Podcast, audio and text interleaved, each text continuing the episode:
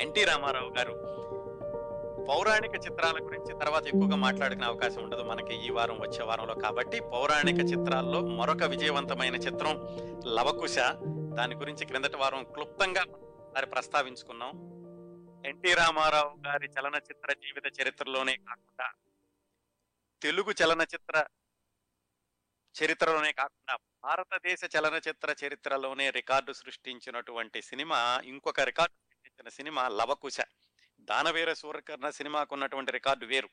ఏమిటంటే అతి తక్కువ సమయంలో అత్యధిక నిడివి గల చిత్రాన్ని నిర్మించడం అదొక రికార్డు అయితే లవకుశ సృష్టించినటువంటి రికార్డులు ఇప్పటికీ కూడా అనితర సాధ్యం అని స్టాటిస్టీషియన్స్ చెప్తారు. అంటే లెక్కల ప్రకారం అది వసూళ్ళు చేసినటువంటివి. ఆ వివరాల్లోకి వెళదాం. దానికి వెళ్ళబోయే ముందు ఈ లవకుశ సినిమానండి వివరంగా చెప్పడం లేదు. వివరంగా చెప్పాలంటే దీనికి కూడా ఒక గంట సేపు పడుతుంది. మనం క్లుప్తంగా చిత్రం యొక్క విశేషాలు. ఈ సినిమాని పంతొమ్మిది వందల యాభై ఎనిమిదిలో మొదలు పెట్టారు అంటే ఏమిటి? ఎన్టీ రామారావు గారు భూ కైలాస సినిమా చేయడానికి ముందు ఈ సినిమాని మొదలుపెట్టారు. ఇటువైపు ఆ సినిమా నిర్మాణం ఏమైందంటే రకరకాల ఇబ్బందుల్లో పడి దాదాపుగా నాలుగు సంవత్సరాలు ఐదు సంవత్సరాలు ఈ సినిమా నిర్మాణం జరిగిందండి. పంతొమ్మిది వందల అరవై మూడులో కానీ విడుదల కాలేదు చాలా ఇబ్బందులు వచ్చినాయి. మధ్యలో ఆగిపోయింది సినిమా. మధ్యలో ఎన్టీ రామారావు గారు రాముడిగా రెండు సార్లు వేశారు. మధ్య మధ్యలో ఈ సినిమా జరుగుతున్నప్పుడు దీంట్లో మళ్ళీ రాముడిగా వేసేవాడు. ఈ సినిమాలో అంతకు ముందు శ్రీకృష్ణుడిగా యాభై ఆయన మాయాబజార్లో శ్రీకృష్ణుడిగా వేసినప్పుడు సెట్లో వాళ్ళు కానీ తెలుగు ప్రేక్షకులు కానీ శ్రీకృష్ణుడు అంటే ఎన్టీఆర్ లాగే ఉంటాడు అనుకున్నటువంటి స్థాయి నుంచి ఈ సినిమాకి వచ్చేసరికి మళ్ళీ శ్రీరాముడు అంటే ఇలాగే ఉంటాడు. శ్రీరాముడు అనగానే ఎన్టీ రామారావు గారి విగ్రహం గుర్తొచ్చేలాగా ఈ సినిమాలో ఆయన నటించటం ఆయన యొక్క హావభావాలు ఆయన యొక్క వేషధారణ అంత అత్యున్నతమైనటువంటి స్థాయిలో ఉన్నాయి. ఈ సినిమా షూటింగ్ జరిగినప్పుడు జరిగినంతసేపు కూడా శ్రీరాముడి గెటప్ రామారావు గారి సెట్లోకి రాగానే ఆ సెట్లో ఉన్న వాళ్ళందరూ కూడా భక్తి భావంలో మునిగిపోయి ఆయనకి ప్రతిసారి నమస్కారం చేసేవాళ్ళట. పంతొమ్మిది వందల అరవై మూడులో విడుదలైంది ఈ సినిమా. ఇంకా చాలా విశేషాలకు వెళ్ళడం లేదు. ఈ సినిమా విడుదలైనప్పుడు రకరకాల కష్టాలు పడి ఐదు సంవత్సరాలు ఆగిపోయి మొత్తం సినిమా వ్యయం అంతా కలిసి ఎనిమిది తొమ్మిది లక్షలే అయ్యింది. ఈ సినిమా సాధించినటువంటి విజయం ఎలాంటి విజయం అంటే వసూళ్ళ పరంగా తెలుగులో మొట్టమొదటి కోటి రూపాయల సినిమా అంటారు కదా అంటే మొట్టమొదటిగా కోటి రూపాయలు వసూలు చేసినట్టు సినిమా లవకుశ. ఈ కోటి రూపాయలకి ఒక లెక్క ఉందండి. ఇప్పట్లో ఉన్న కోటి రూపాయలు అప్పట్లో ఉన్న కోటి రూపాయలు ఒకటి కాదు. ఎలాగంటే అప్పట్లో మన రాష్ట్ర జనాభా మూడు కోట్లు. ఈ సినిమా అరవై వారాలు ఆడినప్పుడు ఇచ్చిన ప్రకటనలో ఏం చేశారంటే వంద కేంద్రాల్లో కోటి తొంభై ఎనిమిది లక్షల మంది చూశారు. ఈ వంద కేంద్రాల్లో జనాభా డెబ్బై ఐదు లక్షలు దాటి మించి ఉండదు. డెబ్బై ఐదు లక్షలు మించి డెబ్బై ఐదు లక్షల మించని జనాభా ఉన్న ప్రదేశంలో కోటి తొంభై ఎనిమిది మంది లక్షల మంది చూశారంటే దాదాపు కోట్ల మంది చూశారు. ఎలా సాధ్యమైంది అంటే చూసిన వాళ్ళే మళ్ళీ మళ్ళీ చూశారు అనమాట ఆ విధంగా ఎన్ని టిక్కెట్లు అమ్మారు అనేది లెక్కేస్తే భారతదేశ చలనచిత్రలో చరిత్రలోనే అత్యధికమైనటువంటి టిక్కెట్లు అమ్మిన సినిమా లవకుశ అని చెప్తారు స్టాటిస్టీషియన్స్. అలాగే ఆ కోటి ఆ కోటి రూపాయలు అప్పట్లో నేల టికెట్ ఇరవై ఐదు పైసలండి. బెంచి యాభై పైసలు కుర్చీ డెబ్బై ఐదు పైసలు. రిజర్వ్డ్ అంటే ఒక రూపాయి. ఇలా రేట్లు ఉన్న రోజుల్లో కోటి రూపాయలు రావాలంటే ఎంతమంది ఎన్ని కోట్ల మంది ఉండాలో ఆలోచించండి. ఆ విధంగా చూసినా కానీ లవకుశదే రికార్డ్ అంటారు మొత్తం భారతదేశం మొత్తంలో కూడాను. ఇది పద్దెనిమిది కేంద్రాల్లో రజతోత్సవం జరుపుకుందండి. డెబ్బై ఐదు వారాలు ఆడి వజ్రోత్సవం జరుపుకున్న మొట్టమొదటి తెలుగు సినిమా లవకుశ. డెబ్బై ఐదు వారాలు దాటి ఆడిన మొట్టమొదటి సినిమా లవకుశ మాత్రమే. ఈ సినిమాని తమిళంలో కూడా తీశారు. లవకుశులు వేరే వాళ్ళని పెట్టి. హిందీలో డబ్ చేసి నైన్టీన్ సిక్స్టీ ఫోర్లో రిలీజ్ చేస్తే మూడు భాషల్లోనూ కూడా సూపర్ హిట్ అయిందండి ఈ సినిమా. తెలుగులో డెబ్బై ఐదు వారాలు దాటి ఆడింది. తమిళంలో రెండు వందల యాభై రోజులు ఆడింది. హిందీలో రెండు వందల రోజులు దాటి ఆడింది. డబ్బింగ్ చేసినప్పుడు. అందులో కూడా ఎన్టీ రామారావు గారే. బెంగుళూరులో మూడు సార్లు వంద రోజులు ఆడిందటండి ఈ సినిమా రిపీటెడ్ రన్లో విడుదల చేసినప్పుడు. ఈ విధంగా ఇన్ని సంచలనాలు సృష్టించినటువంటి లవకుశ సినిమాకి మూల స్తంభం మళ్ళీ ప్రధాన పాత్రధారి ఎన్టీ రామారావు గారి అవడం ఈ విషయ ఈ సందర్భంలో ఆ సినిమా గురించి గుర్తు చేసుకోవడం జరిగింది. ఇంకా ఎన్టీ రామారావు గారి పౌరాణిక చిత్రాల్లో ఇంకొక రెండు విశేషాలు ఏమిటంటే పౌరాణిక చిత్రాల్లో ఆయన నటించనటువంటి ప్రధాన పాత్ర ఏమిటంటే నారదుడు. ఏ సినిమాలోనూ కూడా ఆయన నారదుడిగా నటించలేదు. అలాగే ఆయన నటించిన ఇంకొక పాత్ర తర్వాత కొనసాగించని పౌరాణిక పాత్ర ఏమిటంటే శివుడు. ఆయన దక్షయజ్ఞం సినిమాలో శివుడి పాత్ర పోషించారు. ఈ దక్షయజ్ఞం సినిమా పంతొమ్మిది వందల అరవై మూడులో వచ్చిందండి దక్షయజ్ఞం సినిమా. ఇందాక మనం చెప్పుకున్నాం చూడండి అట్లూరి పొండరేకాక్షయ్య గారు తీశారు మహామంత్రి తెమ్మర్సు అని. ఆ మహామంత్రి తెమ్మర్సు పంతొమ్మిది వందల అరవై రెండు మొదట్లో అది షూటింగ్ జరుగుతూ ఉండగా దాంట్లో ఒక సన్నివేశం ఉంటుంది మహామంత్రి తెమ్మర్సులో. శ్రీకృష్ణదేవరాయల యొక్క కొడుకు చనిపోతాడు. శ్రీకృష్ణదేవరాయలు కొడుకు యొక్క పార్థివ శరీరాన్ని చూడడానికి ఇష్టపడ్డు నేను చూడలేను. ఆ కొడుకు నాకు ఎంత ఎంతో ఇష్టమైన అబ్బాయి. ఆ ఆడుతూ పాడుతూ ఉన్నటువంటి కొడుకు యొక్క మృతదేహాన్ని నేను చూడలేను అంటాడు శ్రీకృష్ణదేవరాయలు. ఈ సీన్ని పంతొమ్మిది వందల అరవై రెండు ఫిబ్రవరిలో చిత్రీకరించారు మహామంత్రి తిమ్మరసు సినిమాలో. ఈ దృశ్యాన్ని చిత్రీకరి సినిమాలో చిత్రీకరించినటువంటి మూడు నెలల తర్వాత పంతొమ్మిది వందల అరవై రెండు మేలో ఎన్టీ రామారావు గారికి నిజంగా ఆ దృశ్యం ఆయన వ్యక్తిగత జీవితంలో ఎదురయ్యింది. వాళ్ళ అబ్బాయి రామకృష్ణ మసూచితోటి చనిపోయాడు. అది దక్షయజ్ఞం సినిమా షూటింగ్ జరుగుతున్నప్పుడు అని అంటారు. అందువల్ల తర్వాత ఆయన ఎప్పుడు కూడా శివుడి వేషం పోషించలేదని కూడా కొంతమంది చెప్తూ ఉంటారు. వాళ్ళ అబ్బాయి చనిపోయినప్పుడు కూడా ఆయన పార్థివ శరీరాన్ని చూడడానికి ఇష్టపడలేదట. ఆయన కూడా ఆ శరీరాన్ని చూడలేదు వాళ్ళ అబ్బాయి చనిపోయినప్పుడు. ఎందుకంటే ఆ గుర్తులే ఉండాలి అలాగే ఉండాలి అని. ఇదే సందర్భంలో సమయం వచ్చింది కాబట్టి చెప్తున్నాను. ఆయనకి రామకృష్ణ థియేటర్స్ ఉండేవి హైదరాబాద్ ఇప్పటికే ఉన్నాయనుకోండి. వాటిని రాజీవ్ గాంధీ చనిపోయినప్పుడు సంజయ్ గాంధీ చనిపోయినప్పుడు సరిగ్గా గుర్తులేదు. ఆ సమయంలో చాలా అల్లకల్లోలం చెలరేగి రాజధాని మన హైదరాబాద్ అంతట్లోనూ ఆ థియేటర్లను కూడా తగలబెట్టడం జరిగింది. అప్పుడు కూడా ఆయన వెళ్ళి థియేటర్లు చూడలేదు. ఎందుకంటే నాకు ఆ మంచిగా ఉన్నటువంటి రూపమే గుర్తుండాలి.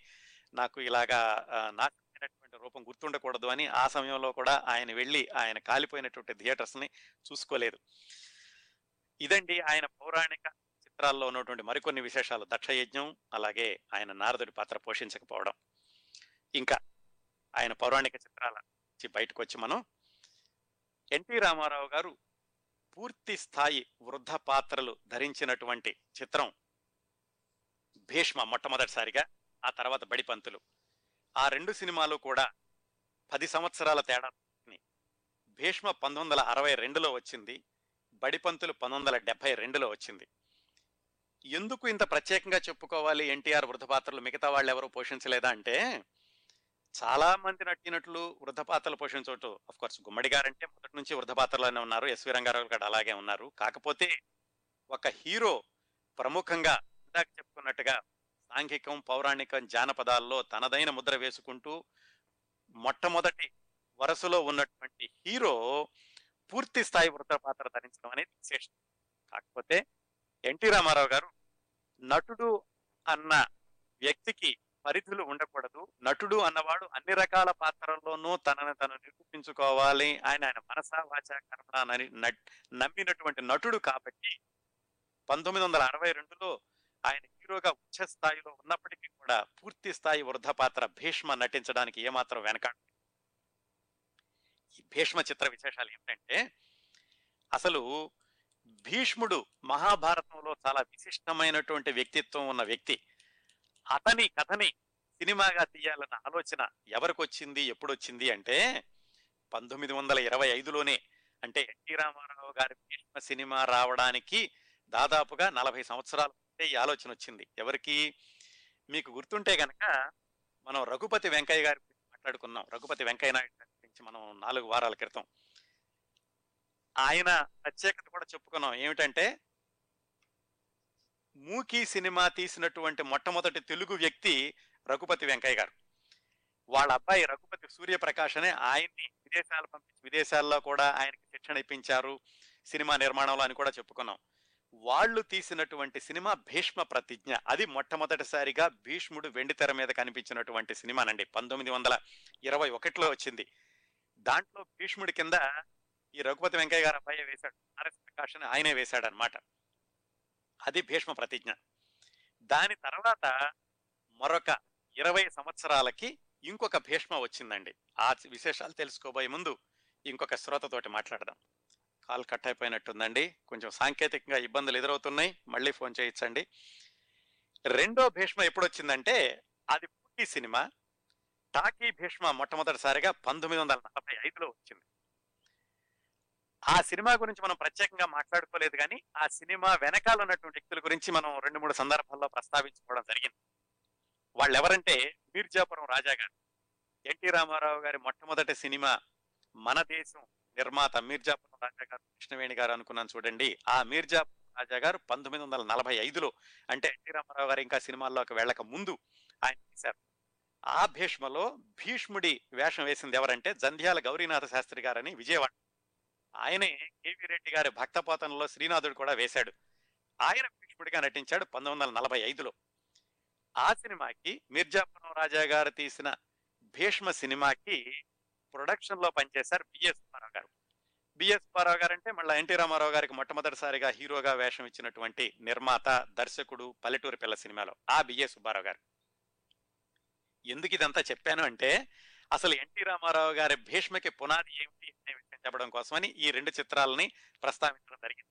పంతొమ్మిది వందల ఇరవై ఒకటిలో వచ్చిన భీష్మ ప్రతిజ్ఞ నలభై ఐదులో వచ్చిన భీష్మ. దీని తర్వాత మన భీష్మ సినిమాకి వద్దాం. బిఏ సుబ్బారావు గారు ఎన్టీ రామారావు గారిని మొట్టమొదటిసారిగా హీరోగా పల్లెటూరు పిల్ల సినిమాతోటి హీరోగా నిలబెట్టారు ప్రవేశపెట్టారు నిలబెట్టారు. ఒకే సినిమా జరిగింది. ఆయన తర్వాత రాజు పేద అని ఒక సినిమా తీశారండి. ఆ సినిమాలో ఎన్టీ రామారావు గారిని అంతా నల్లగా చేసేసి డీ గ్లామరైజ్లో చూపించారు. అయినప్పటికీ ప్రేక్షకులు ఎన్టీ రామారావు గారు ఏ పాత్ర ధరించినా ప్రేక్షకులు కానీ అభిమానులు కానీ ఆయనలో నటనని చూశారు కానీ ఇప్పటి హీరో అభిమానుల్లాగా మా హీరో ఇలాగే ఉండాలి మా హీరోకి ఒక ఇంట్రడక్షన్ ఫైట్ ఉండాలి మా హీరోకి ఒక నాలుగు పాటలు ఉండాలి ఇలా ఎప్పుడూ ఆలోచించలేదు. ఆ రోజుల్లో ఎన్టీఆర్ అభిమానులు కూడా ఎన్టీ రామారావు గారి నటన చూశారు. ఆయన ఏ పాత్రలో ధరి ఆయన ఏ పాత్రలో ఒదిగిపోయినప్పటికీ ఆ పాత్రలో ఒదిగిపోయినటువంటి వైనాన్ని వాళ్ళందరూ కూడా అభినందించగలిగారు ఆనందించగలిగారు స్వీకరించగలిగారు. అందుకనే ఆయన హీరోగా ప్రముఖ పాత్రలు ధరిస్తున్నప్పటికీ భీష్మ సినిమాలో ఆయన నటించడానికి ఏమాత్రం వెనకాడలేదు. అంతకు ముందే రాజు పేద సినిమాలో ఆయన డిగ్లామరైజ్ చూపించినప్పటికీ ప్రజలందరూ కూడా ఆమోదించారు. దాన్ని చూశారు. ఎన్టీ రామారావు గారు ఈ వేషంలో కూడా చాలా బాగా చేశారు అని అభినందించారు. అందుకని ఆయన బిఎస్ సుబ్బారావు గారు భీష్మ సినిమా తీద్దాం అనుకున్నప్పుడు మళ్ళీ ఎన్టీ రామారావు గారి దగ్గరికి వెళ్ళారు. ఎన్టీ రామారావు గారి దగ్గరికి వెళ్ళి ఇలాగ వృద్ధుడి పాత్ర వేయాలంటే ఏ మాత్రం ఆయన వెనక ఏం పర్వాలేదు భీష్ముడి పాత్ర నటించడం నిజంగా నాకు సవాల్ లాంటిది చేస్తానని ఒప్పుకున్నారు అంతకు ముందే ఆయన భూ కైలాసంలో రావణుడు వేశారు సీతారామ కళ్యాణంలో రావణుడు వేశారు. దాని తర్వాత వచ్చినటువంటి భీష్మ భీష్ముడి పాత్ర వేయడానికి ఆమె ఏమాత్రం వెనకాడకుండా పూర్తి స్థాయి వృద్ధ పాత్ర ధరించడానికి ఆయన ఒప్పుకున్నారు. ఆ విధంగా భీష్మ చిత్రం బిఏ సుబ్బారావు గారి నిర్మాత దర్శకత్వంలో ఎన్టీ రామారావు గారు భీష్ముడిగా ఆ సినిమా మొదలైంది. దీంట్లో ఇంకో విశేషం ఉందండి. శ్రీకృష్ణుడిగా ఈ సినిమాలో ఎవరు వెయ్యాలి? ఈయన భీష్ముడిగా వేసినప్పుడు అక్కినే నాగేశ్వరరావు గారు అనుకున్నారు. అక్కినే నాగేశ్వరరావు గారు నిజ- ఆయన కూడా ఒప్పుకున్నారు. ఆయన కాల్ షీట్స్ కూడా ఇచ్చారు. అయితే కథ తయారు చేయడంలో ఏమైందంటే కథ మార్చుకుంటూ వెళ్ళినప్పుడు శ్రీకృష్ణుడి పరిధి చాలా పెరిగింది. ముందులో శ్రీకృష్ణుడు కొంచెం సేపు మాత్రమే అనుకుని అక్కినే నాగేశ్వరరావు గారిని అనుకున్నారు. ఈ పాత్ర పరిధి పెరిగేసరికి అక్కినే నాగేశ్వరరావు గారి కాల్ షీట్స్ సరిపోలేదు. ఈ సినిమా అయిపోయేంత వరకు కూడా ఈ సినిమాలో నటించడానికి అక్కినే నాగేశ్వరరావు గారికి తగినంత వ్యవధి లేదు. అప్పుడు ఇంకొకరిని ఎవరినైనా పెట్టుకోవాలి. ఎవరు అనుకున్నప్పుడు అప్పుడే పైకి వస్తున్నాడు శోభన్ బాబు. ఆయన్ని శ్రీకృష్ణుడు అని ఆయనకి గెటప్ వేసే స్కిల్స్ కూడా తీశారు కానీ ఎందుకో నిర్మాతకి దర్శకుడు బిఎస్ సుబ్బారావు గారికి నచ్చలేదేమో ఆయన కూడా డ్రాప్ అయిపోయారు. అప్పుడు ఎవరు అనుకుంటున్నప్పుడు ఎన్టీ రామారావు గారే సలహా ఇచ్చారు. ఎవరంటే హర్నాథ్ అని. హర్నాథ్ని సీతారామ కళ్యాణంలో శ్రీరాముడిగా వేయించారు ఆయనే. అందుకని ఆయనే రికమెండ్ చేసి దీంట్లో హర్నాథ్ తోటి శ్రీకృష్ణుడి వేషం వేయించారు. అలాగే ఈ సినిమాలో దుర్యోధనుడిగా ఆయన చిత్రరంగ ప్రవేశం చేశారు ధూళిపాట ఆయన కూడా మొదటి సినిమా. ఇంకా ఈ సినిమాలో నారదుడిగా వేసింది రేలంగి గారు ఆయన అంతకుముందు చెంచులక్ష సినిమాలో హాస్యనటుడిగా వేశారు. దాంట్లో దీంతో ఆయనతోటి నారదుడి పాత్ర పోషించారు. ఈ విధంగా భీష్మ చిత్రంలో ఎన్టీ రామారావు గారు భీష్ముడైనప్పటికీ ఆయనకి చక్కగా సమతుల్యం చేయడానికి బ్యాలెన్స్ చేయడానికి మిగతా నటుల్ని కూడా ఎన్నుకోవడం ఈ సినిమా దాదాపుగా ఏడాదిన్నర పాటు నిర్మించారండి ఈ సినిమాని. అది ఆ రోజుల్లో ఏంటంటే చైనా యుద్ధం జరుగుతుంది. జరుగుతున్నప్పుడు ఈ ముడి ఫిలింని విదేశాల నుంచి దిగుమతి చేసుకోవాలి. అందుకని ఈ దిగుమతి సుంకం వీటి మీద ఆంక్షలు ఉండడంతో పద్నాలుగు వేల అడుగులు మించి ఉండకూడదు అని ఒక రూల్ ఉండడంతో ఏమైందంటే ఈ సినిమా ముందు చాలా ఎక్కువ తీసినప్పటికీ దాన్ని అంతటిని వచ్చి పద్నాలుగు వేల అడుగులు లోపు చేయడానికి సమయం పట్టింది. అందుకని చిట్ట చివరికి ఈ సినిమా ఎప్పుడు విడుదలైందంటే పంతొమ్మిది వందల అరవై రెండు ఏప్రిల్ సినిమా విడుదలైందండి. భీష్మ సినిమా. ఏప్రిల్ పంతొమ్మిదో తారీఖున విడుదలైంది భీష్మ సినిమా. అది ఘన విజయం సాధించడమే కాకుండా ఎన్టీ రామారావు గారిని కూడా అందరూ అభినందించారు. ఆయన ధైర్యంగా భీష్ముడి పాత్ర ధరించడం భీష్ముడి పాత్ర కూడా ఒక విధమైనటువంటి ఆ ప్రేక్షకుల్లో అత్యధికమైనటువంటి గుర్తింపు తీసుకురావడం అది దాంట్లో ఉన్నటువంటి వ్యక్తిత్వాన్ని పూరి పరిపూర్ణంగా తెలుగు ప్రేక్షకులకు అందించడం జరిగింది ఈ భీష్మ చిత్రం ద్వారా.